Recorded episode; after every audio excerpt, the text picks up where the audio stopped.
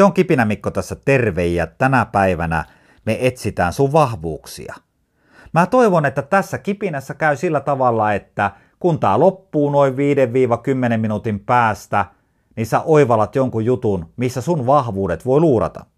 Aikamoinen lupaus, ja lähdetään käymään läpi ensimmäisenä kipinän lähdettä.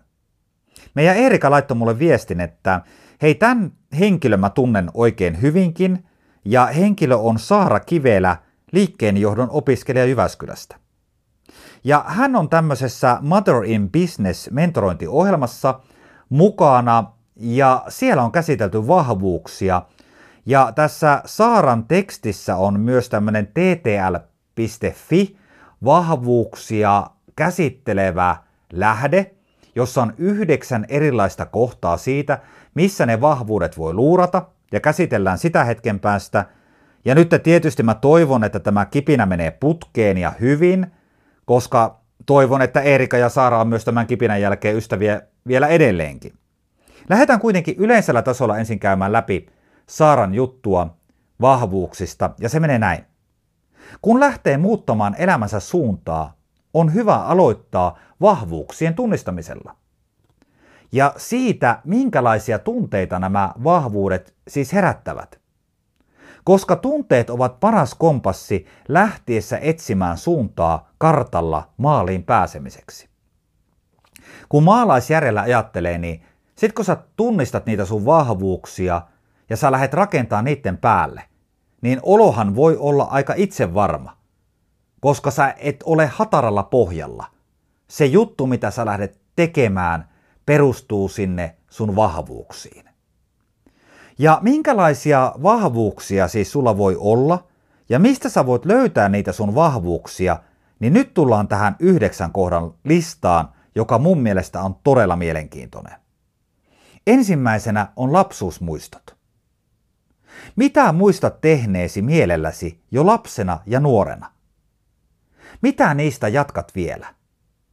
Vahvuuksilla on usein nuoruudesta tunnistettavat juuret, ja niillä on jonkinlaista pysyvyyttä ihmisen elämässä. Tämä pysäyttää mun mielestä tosi hienosti. Ajattele tällä hetkellä sun lapsuutta, mistä sä tykkäsit siellä, mitä sä teit.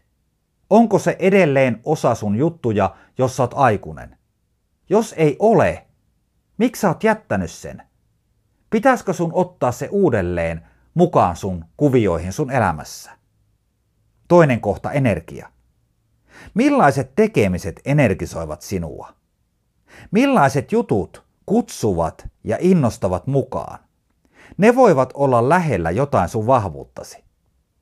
Tulee mieleen esimerkiksi tämmöinen juttu, että jos sä tykkäät käydä teatterissa, katsojana, nauttimassa teatteriesityksistä, ne kutsuvat sua. Voiko siellä olla jotain muuta sellaista, mikä on osa sun juttuja, vahvuuksia? Mene ja tiedä. Tuli vaan tämmöinen ajatus mieleen. Jatketaan tätä upeaa listaa. Aitous. Millaisissa tekemisissä todellinen sinä pääsee esiin? Niissä toimissa sisäinen vahvuutesi luultavasti tulee näkyviin. Ajattele sun elämää. Milloin sun ei tarvi pinnistellä eikä ponnistella? Oot täysin aidossa tilassa, rentoutuneena omana itsenäsi, ja sä onnistut siellä. Siellä on jotain sellaista, mikä on osa sua ja sun vahvuuksia. Helppous. Millaiset asiat tulevat sinulta kuin luonnostaan? Jutut, jotka syntyvät melkein itsestään – voivat pohjautua vahvuuksiin. Tämä on mun mielestä aika mielenkiintoinen tämä helppous, koska monesti kun mä oon harrastanut erilaisia liikuntalajeja, niin kaverista huomaa, että hei, miten helppoa joku juttu on jollekin toiselle.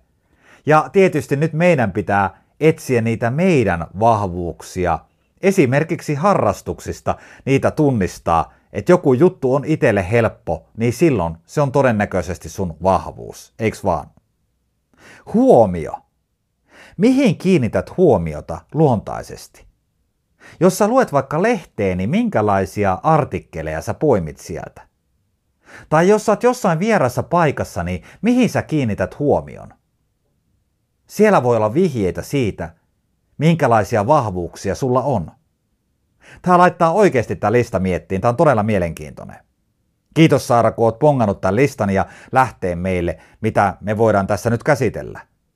Sitten jatketaan vielä. Nopea oppiminen. Minkä opit vaivattomasti? Melkein ensi kuulemalta tai näkemältä tai tekemällä. Nopea oppiminen saattaa olla johtolanka vahvuuteen. Ajatellaan sillä tavalla, että tätä kipinää kuuntelee tällä hetkellä joku vanhempi ja hänen lapsensa on juuri oppinut jotakin nopeasti.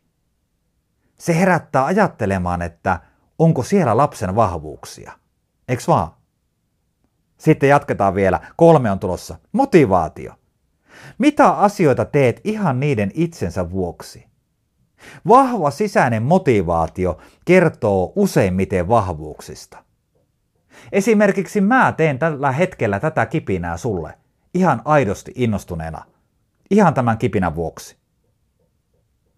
Mä muuten toivoisin, että tämä toinen ja kolmaskin osuu meikäläiseen. En tiedä, oletteko samaa mieltä. Ääni ja eleet.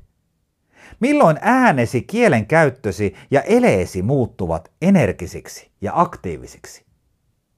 Todella hyvä. Kun sä puhut jostain jutusta sun kaverille ja sä oot innostunut, onko se jotain sellaista, missä on sun vahvuuksia? Ja viimeisenä uppoutuminen. Milloin, kun sä teet jotain juttuja, niin ajan taju niin kuin häviää. Sä teet sitä juttua ja sä katot kelloa ja siinä on mennytkin pari tuntia ja sä ihmettelet, että miten kävi.